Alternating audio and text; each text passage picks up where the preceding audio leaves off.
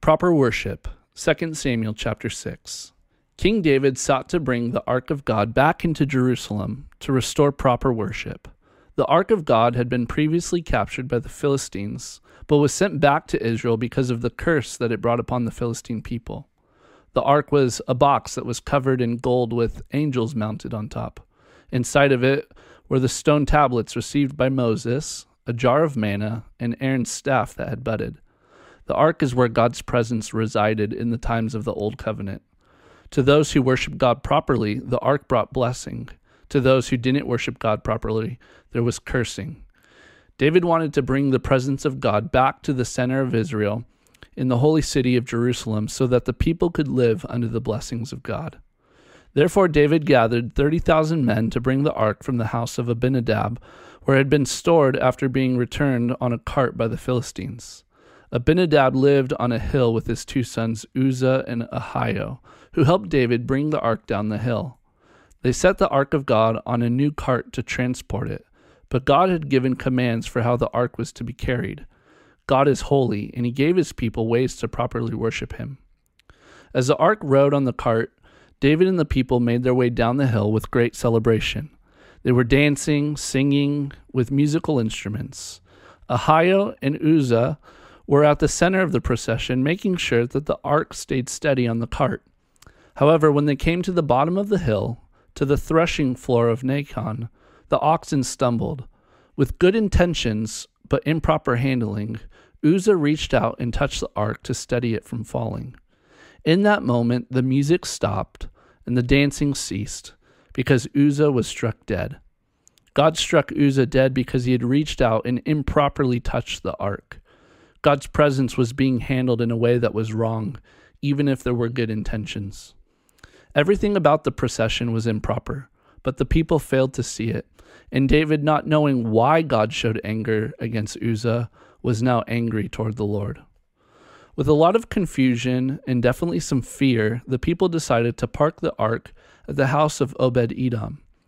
David went away to find answers for his anger, confusion, and fear. David asked, How can the ark of the Lord come to me? In the process of seeking to know why this happened, the ark remained at the house of Obed Edom, and great blessing came upon his house because of the ark of God.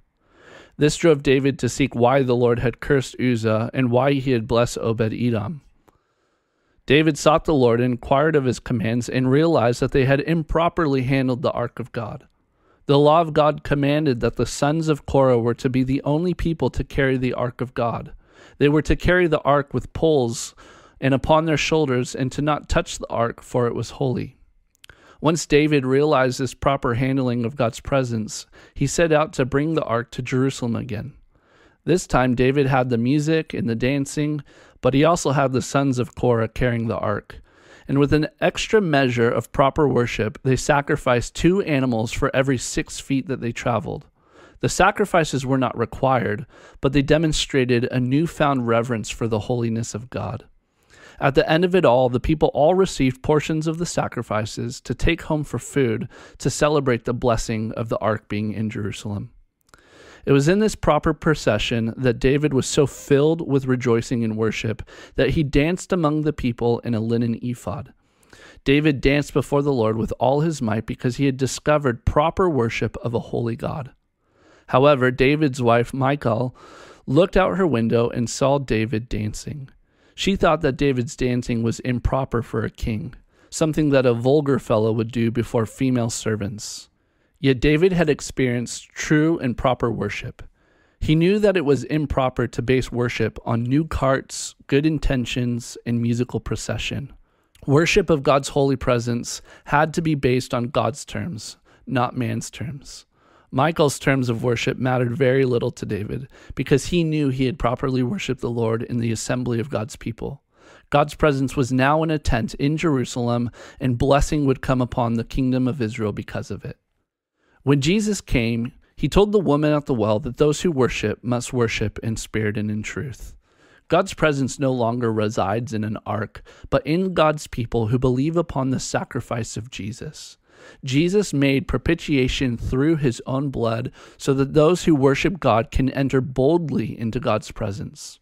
Proper worship in the new covenant happens through the blessing of knowing Jesus, our high priest, who carried our sin and death upon his shoulders.